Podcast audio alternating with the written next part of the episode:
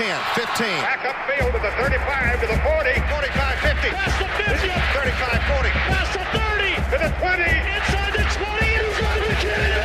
fifty. To the ten. Whoa! He scored! He's all the way home. The flag! Oh, my God! Oh, my goodness. Holy moly. They're not going to keep him off the field tonight. One of the greatest upsets in sports history. And woman and child did that. Put him in the eye.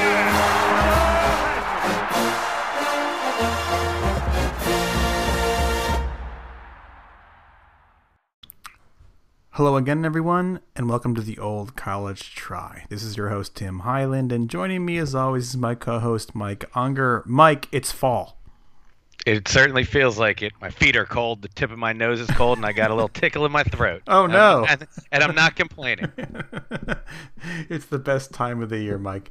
Um, so here we are. We are now in the the, the depths. We're week, week five of college football, Mike. A third of the season, the regular season, is over, and people are uh, starting to transfer. And we'll get there later. But again, you say week five. That sounds like that's midseason, Mike. Uh, and that's what makes college football so great. The regular season is of utmost importance, and it, and it flies by like no other season. I mean, to contrast it, while I'm doing this podcast, I'm watching a Baltimore Orioles-Toronto Blue Jays game, and it seems like the baseball season started uh, in about uh, two thousand seventeen, I would say. And yet this is the same season. Your loyalty is very impressive, though. I'll tell you that much, Mike. Thank you. I also just have loyalty to baseball. I could just watch a baseball game at any time of the year, and nothing. The stakes have to be zero. It's just something I can just watch. All right. So, Mike, some people the... watch, you know, nature shows. Some people watch Fox News. I can watch baseball. At the risk of uh, indicating to our audience that you're not an informed expert in the game, can you explain your weekend to college football, Mike? Well, this happens uh, every, yeah, I'd say two or three times during a college football season, and that I don't get to see a ton of games. I was on a golf trip this weekend, Southern Maryland. It was beautiful, beautiful weather. Played a round of golf on Friday. Did watch a little bit of the Friday night games. Um, but then we woke up and played on Saturday as well. I played one of the best rounds of my life, shot an eighty-five. Mm. Drove back. Um, got home in the late afternoon, and I did watch, of course, the Georgia-Notre Dame game. But uh, of all the weeks so far this season, this was definitely the least amount of college football I watched. Were you on but don't worry, Easter- Tim. I watched game day uh, recorded. I watched some of the Indiana-UConn game recorded. And, of course, the most important resource for this show, college football final. Did you uh, play golf on the Eastern Shore? Uh, Western Shore. We were on the, the southernmost part of the Western Shore down in a town called Leonardtown, Maryland. Wait, that's how far south that is, like from um, South County. We used to cover South County, Mike. Yeah, it, it was. It's probably about an hour plus uh, oh, interesting. Down, down there. Yeah, it's it's pretty far down. I mean, there there are a lot of Mennonites there, which we did, we didn't know. I mean, driving to the course, we saw lots of horses and buggies. Yeah, uh, on the road. Um, and a lot of working farms, tobacco farms. So you could smoke uh, everywhere, pretty much, in the clubhouse and such down there. But uh, it's uh, it's a different. Uh, they call it lower, slower. And uh, but we had we had great weather. We really really lucked out that way. Outstanding, Mike. So for folks who don't know, again, not in the Western Shore, I can't comment on that. Eastern Shore is one of my favorite places on the planet. I love the Eastern Shore. There's it is. Yes. The, the Western Shore is very similar, although it's. Um, a less less kind of quaint and more kind of working class is the way I would describe it. Although, of Very course, good description. Of course, there are there are lots of you know working fishermen and, and crabbers and such on the Eastern Shore as well, but not as many vacation spots or cute little towns I think on the Western Shore. So that being said, Mike, are you ready for the weekend review? I am. I've I've done my homework. I've read and I've watched my uh, materials. How about U S C thirty, number ten, Utah twenty-three? What do you think, Mike? Uh, well, this is one of the games that was on in our Airbnb, and so I, I caught parts of this as the Friday evening unwound. And uh, great story with the third-string quarterback coming in, right? And uh, mm-hmm. a huge win for Clay Helton. I think it was the, the storyline for this game for me was, you know, Utah had been attracting a lot of dark horse college football playoff chatter, and I think that was proven somewhat preposterous.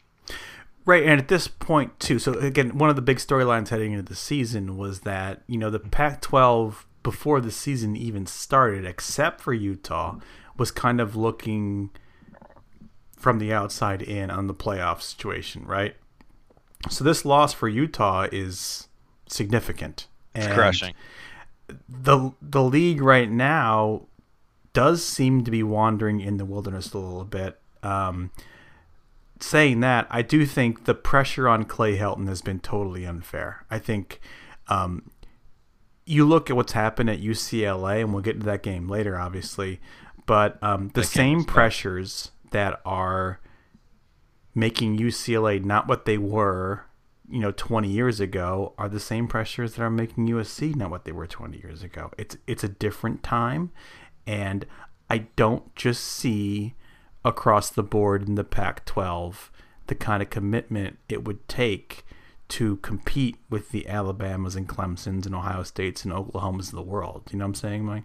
Definitely, definitely. But I think for the Pac twelve, I mean, this in kind of the the the, the um, micro sense, this hurt the Pac twelve. But I think in a, in the macro sense, the Pac twelve obviously needs U S C to be good. And I, I actually read something on the internet, so you know it's uh, of the utmost True. value. Yeah. Uh, Ur, Ur, the Urban Meyer to U S C uh, grumblings. He's replacing uh, Tony Dungy and, and John Gruden as the, the the one coach that everybody wants. The only one better than that is the Urban to U S C is the Phil Farmer Tennessee rumors. I love those yeah, too. Yeah, yeah, yeah. Hmm. Uh, number three, Georgia twenty-three, Notre Dame seventeen. I caught the end of this game. First of all, um, and I, I don't say this to be disparaging to Georgia, and I can't speak from personal experience. You you can. Um, s- speaking strictly in the context of the S E C, okay, I don't think you would put Georgia in the top two or three atmospheres in the conference. Maybe I'm wrong, Mike. But everything I heard about this game was that for this game, the atmosphere was absolutely incredible. Um, beyond that, the game was fantastic. I think Notre Dame played a great game. I think they played a great, great game. Um, and I do give them the credit. Look, Notre Dame, you travel on the road to play Georgia. I think we all can be Georgia's top four team. And then you follow up this week with a top twenty Virginia team. People hate Notre Dame. I get that. They play a great schedule. They really do. Well, they play big-name schools, and a lot of seasons, uh, you know, they can't control whether their schools are having up or down years. Right. Uh, that, seem, that, that seems to, to get them sometimes. First of all, I do not agree with you that Georgia is not a top atmosphere in the S E C. I mean, I'd have to put L S U at number one, and, of course, I haven't been to, been to Bama or Auburn, but I've I've been to Georgia. I've been to Tennessee. And Georgia, it looked incredible on game day. The crowds that they had out there, the weather. Uga is a top two mascot, I would say. He's in the top two or three mascots. Who's um, the other top three in that mascot list, Mike? Well, Mike the Tiger. I mean, he's a tiger. That's that's incredible. And who else? Um, that's a good question. Maybe Bevo. I think Bevo. Ha- it's a large animal, and yeah, yeah. and I, I love the way Bevo, among all the animals or uh, animal mascots, he just stands there like a statue. I, I don't know. I, I kind of like that. Yeah. um, uh, that game was awesome, though. Great college football game because it had defense. Right. And that's something you don't really see in college football anymore. I watched most of the end of this game at the Inside Pitch with noted listener Brent. Um. And his lovely girlfriend J A and noted listener Spencer. And uh, I love the way that both these teams played defense. Notre Dame did not go away. They played a very, very tough game. But as we say, year in and year out, now that they have the one loss without being in a conference, they it was it's almost like losing one and a half games for Notre right, Dame. Right, it because, is. It truly because is. Because they're not yeah. in a conference. And uh, but I give credit to them. And both teams both teams played well. It's just kind of a fun, old school college football game to watch. Number four, L S U sixty-six, Vandy thirty-eight. Again, you've been to a game at Vandy, Mike. So my understanding here was that the Vandy Stadium, I forget what it's called, was basically taken over by the L S U fans, which is not surprising, of course, right? No, the L S U fans were buying Vandy season tickets simply to go to this game. Um, ninety. I heard. I heard estimates on the radio that as many as ninety percent of the fans in the stands were, were rooting for L S U. That's terrible. Did you see the purple L S U uh, uniforms? Just spectacular They're for this game. Awesome. Yeah, uh, L S U is such a juggernaut. Of course, I had the Tigers as my lock of the week. Got the win. They easily covered the twenty-three point spread. Um, and they their offense looks just completely unstoppable right now. Are you buying Joe Burrows? Oh yes, I'm definitely buying Joe Burrow. I think the new the new passing game, the the wide receivers that they have, um, the confidence he's playing with, I've I'm, I've bought him. He does seem like a somewhat uh, odd personality, Mike, doesn't he? He does, but he seems very confident. In all the interviews I've heard with him, he, he seems very calm and collected and and confident. And uh, I, I think L S U just seems to be on a massive roll right now. And as I've said before, you know, Mike, I, I believe this game is a confidence game, right? It really yeah. is. Yes. Um, hold on one second, Mike. I'm sorry. Um, number f- six, Ohio State, seventy-six, Miami of Ohio, five. I love that score by Miami, Ohio, five. And the issue here is, for me, um, more than anything else is, and I know... we're framing this in the context of Miami, Ohio, okay? That being said, Ohio State looks really good right now, and they do look miles ahead of the Big Big Ten. And I know they've got, in theory, a test this week against Nebraska. I know Nebraska's not great, but going to that stadium with that crowd, it could be an issue yeah, we'll, or whatever. We'll, we'll um, see. Are you, are you with me that Ohio State is a huge leap ahead of everyone else in the Big Ten? Yes, I am. Uh, you know, I, I, I obviously the, the, the closest team to them is Wisconsin, but Justin Fields had what six touchdowns in the second quarter in this game, I believe. Yeah. Um, I, I'm happy though that Miami of Ohio scored half as many points as Indiana did against the Buckeyes, so that bodes well for I U. But you're not going to learn much uh, about Ohio State from playing Miami, Ohio. And I'm not convinced you're going to learn a lot about Ohio State uh, this week coming up at Nebraska, but I'm sure we'll talk about that later. I just think it's an interesting game. I, I think it is. The Nebraska fans will show up, and they'll like. Oh, they def they definitely will. And Scott Frost will make a thing of it. Um, and it would be the first time Ohio State's been kind of really tested the year against a team that has like somewhat of a modicum of similar talent, right? Somewhat but, being yeah. the key word there. How about uh, number eight Auburn twenty-eight, number seventeen A and M twenty. Now, now this game I saw quite a bit of. Um, I, I was impressed not. by both teams. I think both teams played a, a good game. I was very impressed by Auburn. I think Auburn is a legit contender right now. Um, you know, the pressure on the Auburn situation being in the same state as Bama, of course, is ever present. But to me, that's a good win. That's a good win on the road. And they, again, A and M played well, but Auburn controlled the game, I thought. Yeah, Auburn's defense seems to be very, very impressive. Uh, they held uh, Texas A and M to, what, fifty-six yards rushing, I believe was the figure. Uh, winning in a stadium where there are one hundred two thousand uh, hostile fans. That's not like Vanderbilt. You know, one hundred one thousand five hundred of those fans are probably rooting for Texas A and M. Uh, but that's a great win. And, and now with wins at Texas A and M and, and a neutral site against Oregon, those are probably two of the best wins any team has at this point in the season. Right. So right. confidence has to be high in Auburn. Number nine, Florida thirty-four, Tennessee three. First of all, I'm not sold on Florida as a top ten team still. Two, I mean, we said it before. Tennessee is a train wreck. They are bad. And I would put them potentially in the Power Five, Mike. You have to put them in, like, potentially the bottom ten of the whole thing. They are oh, a terrible definitely. football team. I, I would say definitely the but now two guys who sounded like you and I last week made some, made some ill-advised comments that we thought possibly this could be a close game, right? Rivalry game, fourteen right. point spread. We thought maybe the Vols would show up, but they absolutely did not. It's going to be very interesting this week to see which team Florida has a harder time with, whether it was Tennessee or whether it was this week's opponent for the Gators, the Towson Tigers. Yes.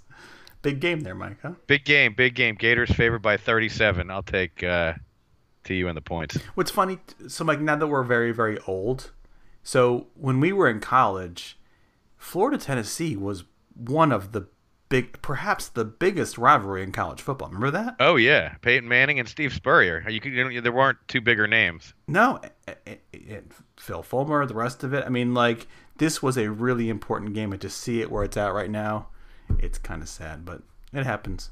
Uh, number thirteen. Speaking, speaking of kind of sad, what's that? Your your your intro to this next game. Why? Michigan football. That's oh, God. Kind of sad. Number thirteen, Wisconsin thirty-five. Number eleven, Michigan fourteen. So the first half of this game, I was coaching Joey. Uh, big win this week, Mike. three two over Philly Soccer Club. Big, big win. Um, Congratulations. So since you watched the first half, and I saw the second half, which was like at that point, it was a settled issue. From what I heard, it was just utter domination from Wisconsin. It was com- complete and utter domination, twenty-eight nothing uh, at the half. The thirty-five fourteen does not even begin to tell the story of what domination it was from Wisconsin. They ran the ball at will. Michigan could do nothing on offense, as they've been able to do nothing on offense the whole season. But the thing that people are forgetting about Michigan is their defense has not been very good right. since really kind of the end of last year. Remember how they got torched by Ohio State? They've not been good on defense since then, and they just couldn't stop Wisconsin. We, we when we talked about Michigan Army, which we both watched a lot of, we you know we, we commented how it was disturbing. You know, obviously the Army's offense is difficult for any college defense to stop. But the most disturbing part was Michigan could not run the ball. Their offensive line was getting beat by Army. And so imagine what happened when they went up against Wisconsin. It was just utter domination. And to watch the dejected Jim Harbaugh in the, in the um, post-game interview talk about how we just got outplayed in all facets, outcoached, outplayed, that's it. And, I mean, dejected doesn't even begin to, to, to describe the look on his face and the way his voice sounded. If I were a Michigan fan, I, I might I might feel worse being a Michigan fan than a Tennessee fan right now. My thought with Michigan right now is, like, look, I don't doubt that Jim Harbaugh was um, a good hire for them. I do wonder if he peaked again in, in oh seven. The issue for Michigan is the same issue. I've talked about this before.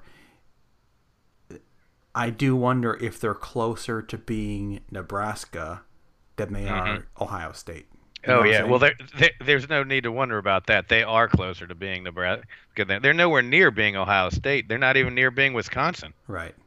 It's just it's fascinating. Uh, Mike, now here was, to me, was the game of the day. Yeah. And again, I I will admit, I was supremely confident, and I think many others were in the world of gambling, about um, U C F of the week.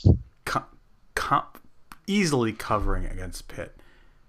I give Pitt so much credit in this game for so many reasons. Pitt thirty-five, number fifteen, U C F thirty-four.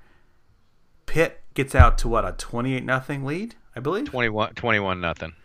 Um, U C F comes roaring back, takes, I think, a nine-point lead in the third yep. quarter, and you think, like, oh, this game's over, right? Yep. Oh, definitely. To Pitt's credit, man, what a great comeback and what a great win. Um, I don't know what to make of this game. I think U C F's an excellent team. I don't know what to make of Pitt, but you have to give Pitt credit. That was a great win. It was an unbelievable win for Pitt. I love that Narduzzi called the play the Pitt Special. That's great, like Pitt-Philadelphia rivalry, just stealing yeah. their play and calling it the Pitt Special. But uh, it was fun to see how fired up he was after the game. It was, the Pitt kids treated it like a Super Bowl, basically.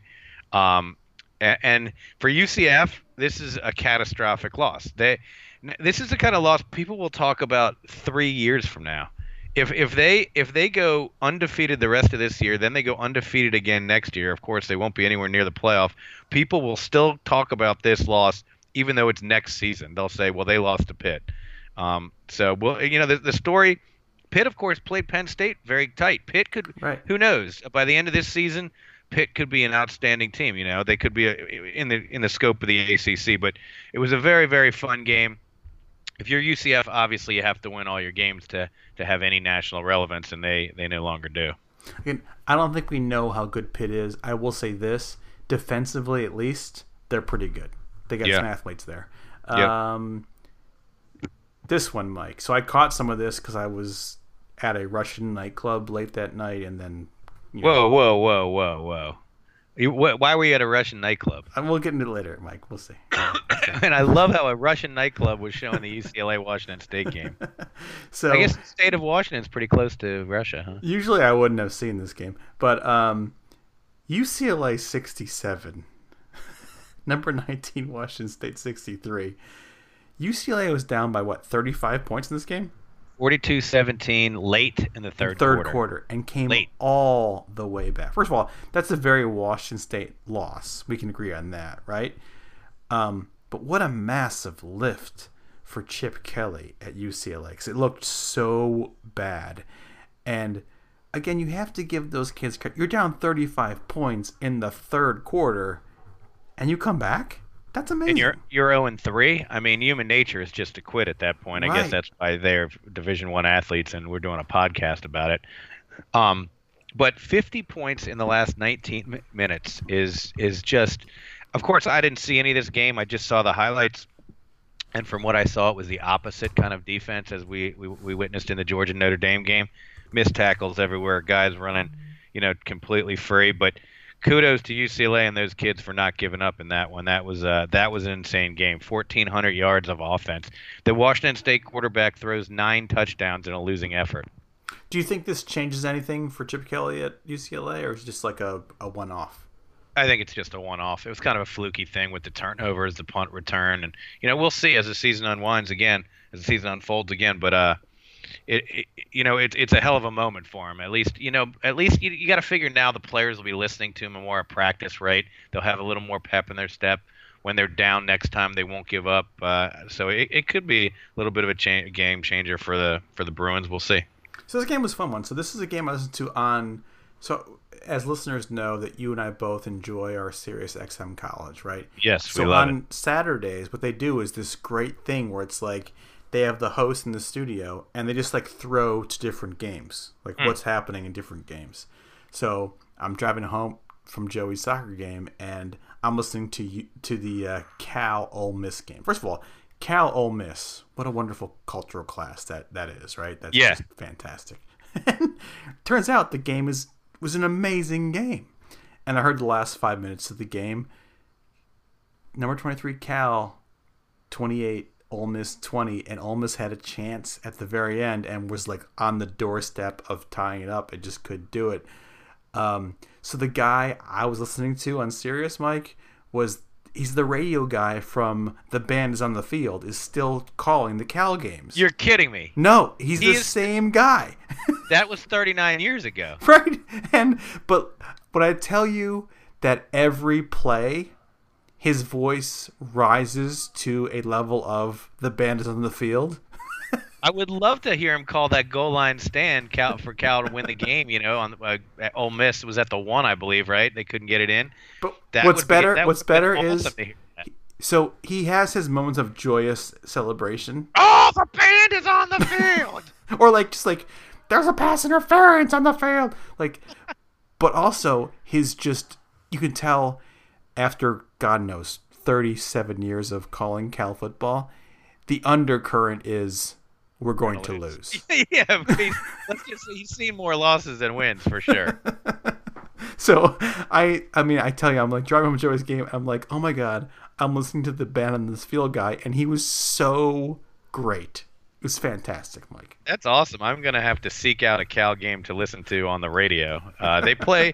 Arizona State this Friday, a ten thirty Friday kickoff. I'm going to listen to some of that on my roof. Yeah, you you really must, Mike. All right. Um, are you prepared for the A P Top twenty-five, Mike?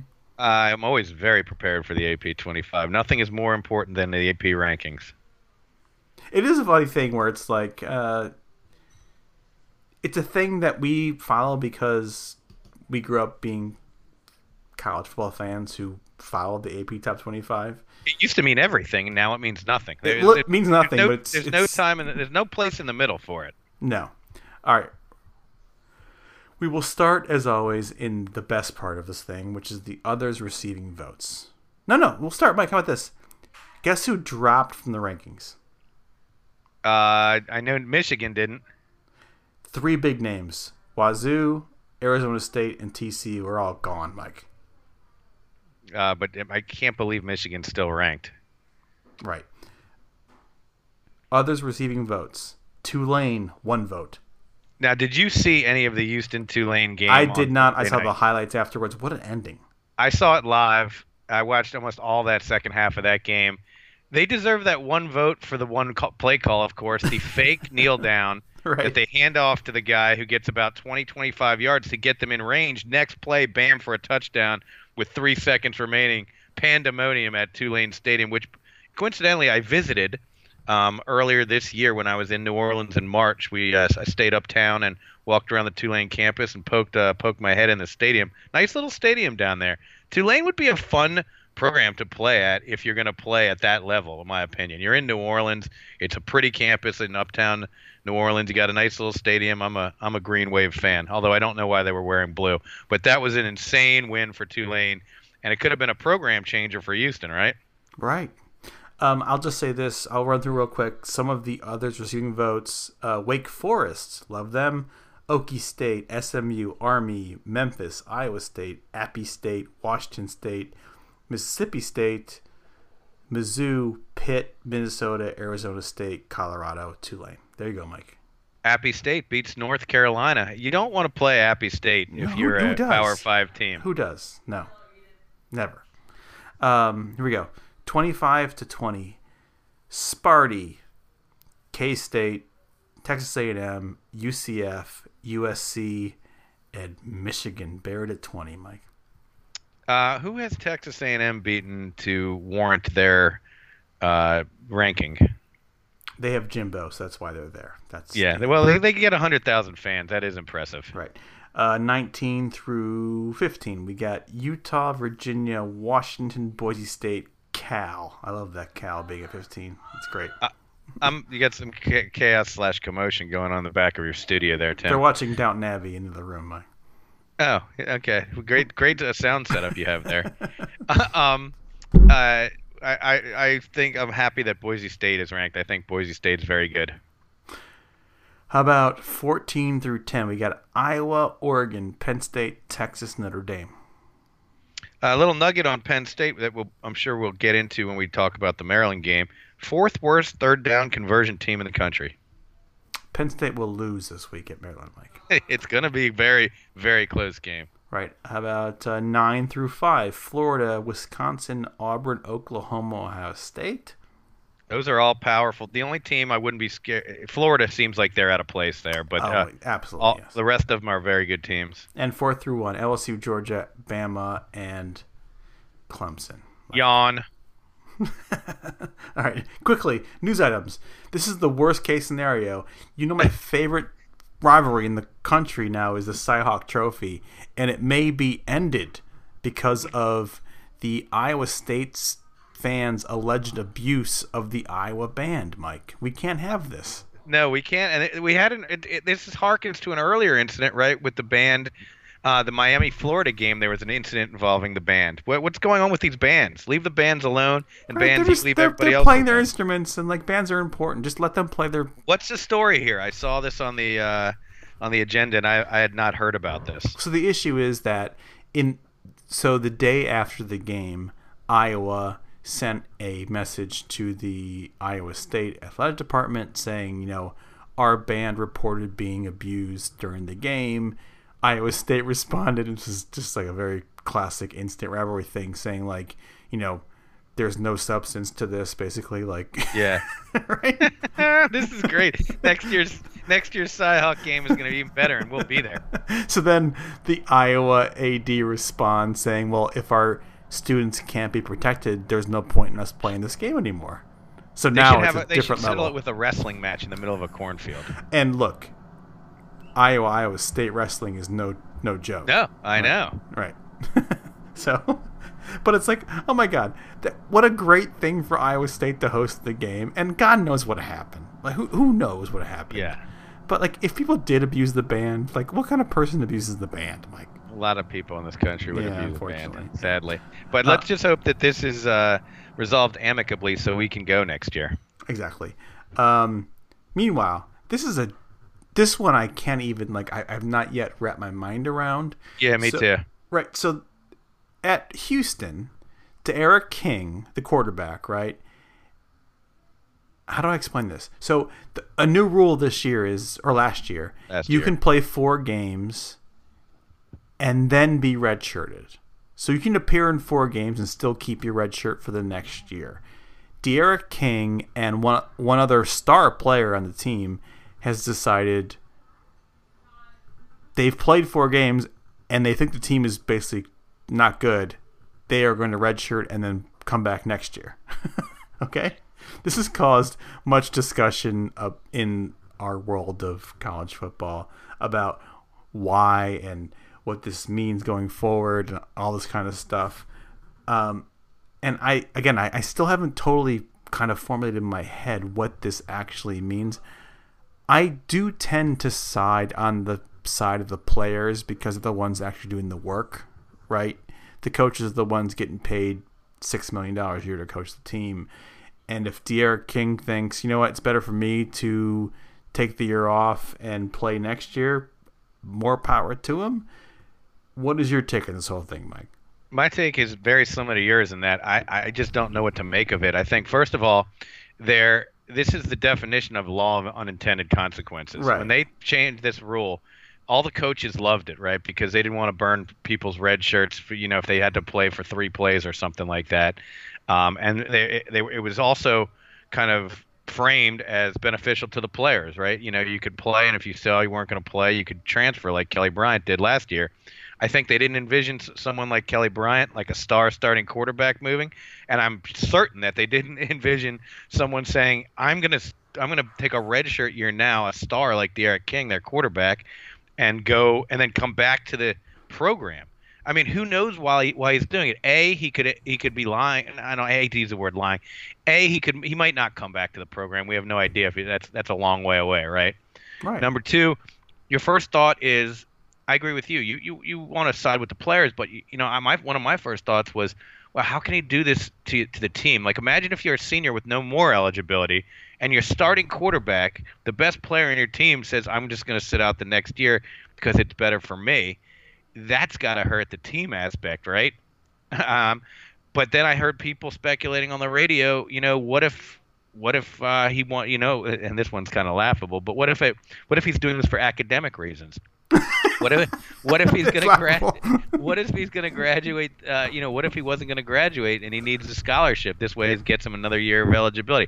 I have no idea what to make of all this. Then there was, you know, there's speculation. Well, he realizes he's not going to be an N F L quarterback. He wants to come back as a receiver. He needs a year and a half to transition into becoming a receiver. There is a lot to, to kind of unwind with this one, and I haven't begun to do it all yet, but I do know if I was a Houston player or a fan of Houston football, I'd be very upset. It's a definitely a very – again, you, your point is actually correct. It's like these rules are put into place to address one issue and creates a next issue. Absolutely. Right? And no no one – I guarantee you no one was thinking of a scenario like this. No. All right, Mike, games of the week. You ready? Ready. Number twelve, Penn State at Maryland, eight p.m. Friday, F S one. First of all, I have to ask you a question. So when I put our little uh, schedule together for the podcast, mm-hmm. I go to the E S P N like schedule page, right? And I just pull the info, um, game, time, network, and location. For this one, so when I was I was a, a, a grad student at Maryland, Mike, and I had attended a game there. Um, it was called Bird Stadium, but on the E S P N site, it listed it as Maryland Stadium. Is that it true? Is no longer, it is no longer named Bird Stadium. They changed the name two or three years ago. Uh, Mister Bird had some oh boy, a, yeah. a, a checkered path. This happened in light of all the Confederate monuments coming down. Oh, okay. And, of course, Maryland has a complicated history when it comes to slavery and its racial history. It was a very not confused part, history from Maryland. It was not part of the Confederacy, um, but it was a slave-holding state. Um, many people in the state were Confederate sympathizers, again, of course, but it never left the Union. Blah, blah, blah, blah, blah. The place is called Maryland Stadium now. So Bird's gone entirely? Bird is gone. He's been erased from the history books at Maryland. I'm just I mean, again, I, I, I'm not like the most engaged alumni of Maryland, Mike, and right. um, I seem I'm on board with this idea of changing to Maryland Stadium. But like, was there pushback, or did Maryland fans not really care? and Maryland fans did not really care. There was almost no pushback whatsoever. That seems pretty much on par. So yeah. Anyway, for the game, um, I do believe, even taking into account Maryland's, you know, less than fantastic performance against Temple, I think my experience at Maryland was that, for whatever reason, Maryland fans really do hate Penn State. They hate them greatly. And the game is sold out as of today. I think Penn State's walking into a tough atmosphere. Oh, definitely. And for a first-time starting quarterback like Sean Clifford, if they don't get off to a good start, this game is definitely an issue for Penn State. I think Could- Mar- I, I, I would lean towards Maryland winning this game. Yeah, I I agree with you. Penn State's favored by six and a half. I'm definitely taking Maryland on the points. This is going to be a great atmosphere. I mean, they're they're they're letting students out early. Uh, they, cl- they cancel classes the entire they, day. They they cancel class oh, the, the entire day. Okay, I didn't realize it was the entire day, but I knew they were they were at least canceling some in the afternoon. It's going to be a nightmare for anyone who's not a student to attempt to get to a football game in College Park uh, on, on a Friday night. If you are from this area, or unfortunately for you, have driven around the D M V, as they call it, um, on a rush hour on a Friday, you can't get anywhere in less than like two hours. That being said, it's going to be an awesome atmosphere. As you said, sold out. Uh, the t- you know, a little luster was taken off of this matchup by Maryland losing to Temple, but I think that might even Help refocus them. them. Yes, right. It might even refocus them. Penn State's offense has looked like pretty anemic, hasn't it? And yes. uh, Maryland's offense, I think, at home will be much more comfortable than it was in in an empty stadium in Philadelphia. So I, too, am going to call for Maryland to uh, to win this game. And by the way, this is a quick aside. A couple podcasts ago, we were talking about the number of Power Five schools that Game Day has yet to visit, and I went back and confirmed that it is ten. ten Power Five schools Game Day has yet to visit. Maryland is one of them. Of course, they wouldn't have come to this one because it's on a Friday night, but uh, I'm going to be very, very excited to watch this game. Rutgers at number twenty, Michigan, noon B T. And on the other end of the spectrum, can you imagine the first, like? So again, I have been to Michigan. The Big House it, is big. Okay, we can all agree it's big. You wouldn't put it in the realm of like, what an amazing atmosphere. Okay, it's it, kind of notoriously quiet, isn't it? I have not been there. Very, very quiet. Um, and then you're bringing Rutgers into town. It's a noon kick in Ann Arbor. The after atmosphere the, here is going to be just, down. just, oh my God, it's going to be just like the worst game. But this is a noon it, B T N game. Enjoy, B T N listeners. Well, it's going to make me tune in for the first, you know, five to ten minutes of it, because I, I am curious to see just how, you know, uh, downtrodden the the atmosphere is in this game. Um, Patterson, I guess, will come back to play quarterback because the other quarterback got uh, knocked out. Unfortunately, we hope he's doing all right. Uh, what an awful, awful matchup. Michigan favored by twenty-seven and a half. I still think they'll cover that because this is just the kind of meaningless nothing game that Michigan wins big. Um, and then there'll, there'll be lots of chatter about what a great week of practice they had and how they're they're all focused again. Michigan, by the way, I, I had a stat about uh, Penn State third down. Michigan was zero for ten on third downs against Wisconsin. Hmm. Number one, Clemson at U N C, three thirty A B C. Kind of a bummer game for A B C and their featured slot at three thirty on the Saturday, Mike. um, what, what do you know about U N C? Anything? No, well, not a, not a bummer game for noted listeners Ryan Tozier, Scott Tozier, and Doc Christie. They will be in Chapel Hill. This is their uh, Clemson road trip for the year. It's their first time um, going there? Uh, I'm not sure if I'm not sure if this is their first time going there or not. I've been to Chapel Hill, not for a game, but just the town, and great it's town. Such an, such an town. awesome town. Yeah. yeah, the little luster, you know, off the Mac Brown. Um, shine after he after he beat Miami and South Carolina to start his uh, second go around there uh, with the Heels. After now that they've, they've lost to um, to App State, and they took one other loss because they're two and two. Clemson twenty-six and a half point favorite, and Clemson just can can sleepwalk through games like this. I would be shocked if they didn't cover. Confidently, Mike? I'm pretty confident. Not it's not my lock of the week, but pretty confident. Uh, we got it. So number eighteen, Virginia at number ten, Notre Dame, three thirty N B C. That's a fascinating game, right? Very so, for a lot of reasons. So, look, week one, Virginia beat Pitt. Okay, I don't think people necessarily thought that was going to be a, um, a U V A win. A consequential win. You have Notre Dame coming off an emotional loss. This game becomes becomes very suddenly interesting for a lot of reasons. For U V A, a win here would be a substantial, important win. Notre Dame is probably still licking their wounds a little bit, right? This mm-hmm. is uh, the dynamics here are strange. Yes, this could be a Bronco Mendenhall kind of uh, era-defining win, I think, if they went in and won the game in South Bend. Uh, very tough bounce-back spot for Notre Dame. Virginia, they were down seventeen nothing to Old Dominion last week. They came back and won, of course, didn't allow O D U to score any more points. That was a game in between games against Florida State and Notre Dame, so it's kind of understandable. eleven and a half point spread for the Irish seems a bit high to me. It's a big number, right? Yeah. Um, we got number twenty-one U S C at number seventeen Washington. There's a game I wouldn't touch at all from a betting standpoint because I have no idea what's making that game, right? Well, we also don't know who's playing quarterback for U S C at this point. Um, but this game also on at three thirty uh, Eastern time. Great three thirty window uh, this week. There's about five very intriguing games at three thirty. By the way, Huskies ten point um favorites against U S C. I agree with you too. I'm not. I'm not going near this one. Indiana at number twenty-five, Michigan State, three thirty B T N. So I think in recent years, Mike, Indiana. Th- you said before, of all the teams you guys have played, there, there's an issue with you guys and Sparty, right? There's an issue with us and Sparty. There's an issue with us and Wisconsin. Yeah. Um. It, it's the kind of the physical teams like.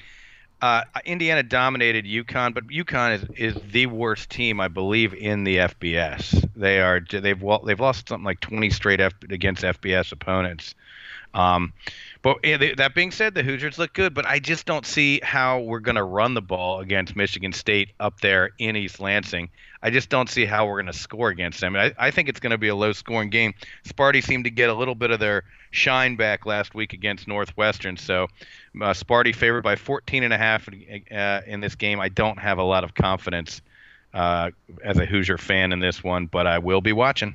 Number five, Ohio State at Nebraska, seven thirty A B C. Again, I I do think there's a potential here for this being a game because Ohio State has not been challenged. And if the first quarter doesn't go according to plan for them, they've not really – they haven't had any adversity yet. So I can see this. True. Literally two or three drives don't go well. Nebraska scores early points. Nebraska crowd gets going. It could be an issue, but you're kind of like rolling the dice on that, right? Yeah, I mean, and Ohio State's favored by seventeen and a half. Nebraska, you you want them to be good. You know, the, the having been to Lincoln, we I, I know the crowd is going to be ready. It's and plus I'm going to be ready. It's at seven thirty start. It's one of the only good night games. I hope it's a good close game because I will be watching. But then you start looking at Nebraska and the actual results this year. Lost to Colorado, struggled against, excuse me, Southern Illinois, struggled big time to beat Illinois last week. Uh, granted, that was on the road. I hope Nebraska can play well and keep it close, um, but my gut is telling me I'd be surprised if that happens. Kentucky at South Carolina, seven thirty, the S E C Network. So to me, like these are two. Like I think Kentucky's good. And, I, the, yeah. and they they blew an opportunity against Florida, obviously, right? Um, I think South Carolina's pretty decent and getting better. This, to me, could be a great game. And I do think this is a game where it's like twenty seventeen or twenty-three sixteen, something like that, right? Yeah, the odds makers agree with you because South Carolina's a two-and-a-half-point favorite, so they're they're thinking it's going to be a close game. This is the kind of game that's important if you're only, only if you're a fan of Kentucky or South Carolina. Right. Um, because it's big, you, you know, you want to get into that middle tier uh, of the division. You'll get in a much better bowl game. But to do that, if you're South Carolina, you got to beat the teams like Kentucky. And if you're Kentucky, you got to beat the teams like South Carolina. Finally, Pac twelve after dark. We've got Wazoo at number nineteen, Utah, ten p.m., F S one. So to me, Mike, the issue here is this. You have two teams coming off crushing losses. Yes, for different reasons. But I look at this game and I'm like, this is the kind of game that Leach wins, mm-hmm. right? Because you, you've come off the loss where, like, you blew your season, and now it's like, let's just go play, and I have my four plays, I have my playbook, and we're going to just, like, run them to, to death. And if you're Utah, they were the ones who came into the season where everyone said, like, oh, this is the team that could make the college football playoff. And the last team you want to play coming off a loss that cost you your playoff spot is Washington State. I, I'll have a, have a little more to say about this in a bit. Oh, no, unfortunately, that was mine, too, but I'll I'll, I'll adjust mine. All right, Mike, so our picks last week were what?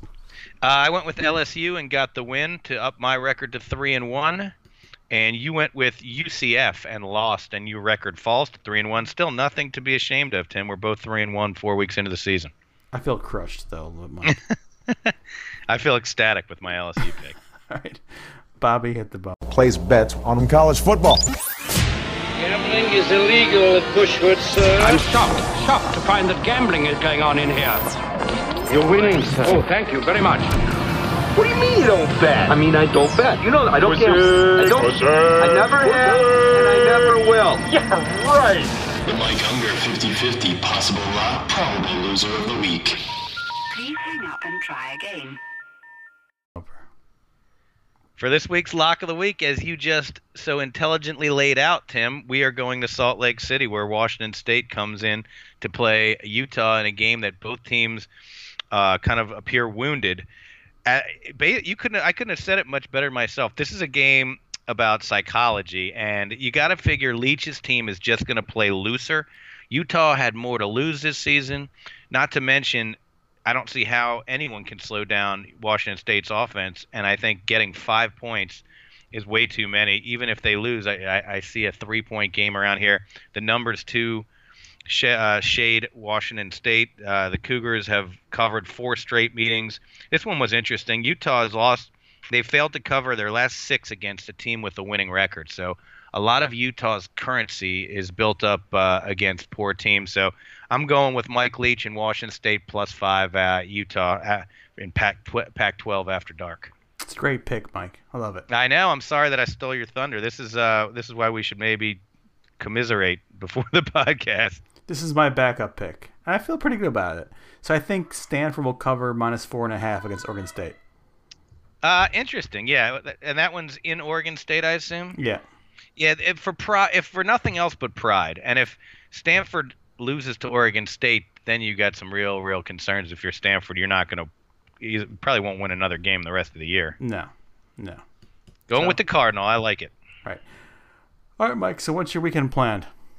For the first time in a long, long time, I'm not traveling anywhere this weekend. I am going to watch copious amounts of football, starting, of course, with the Terps and the Knits on Friday night.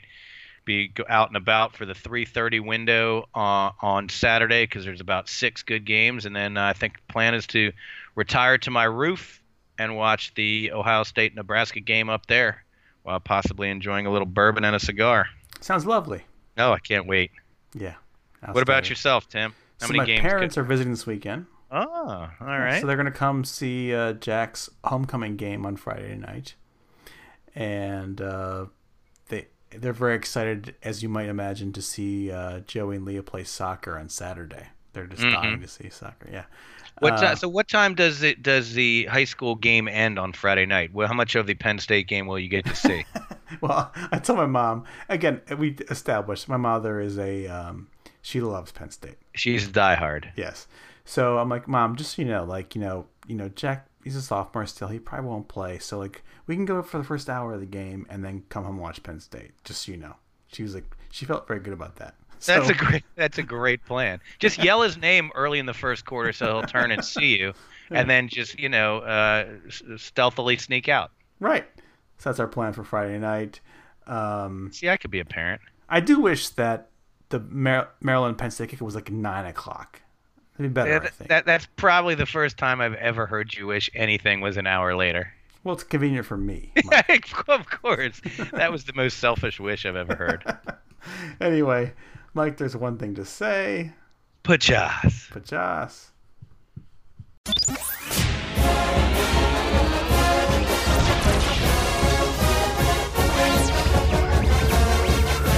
listening to the T C F A podcast. For more college football news and wit, visit intelligent college football dot com.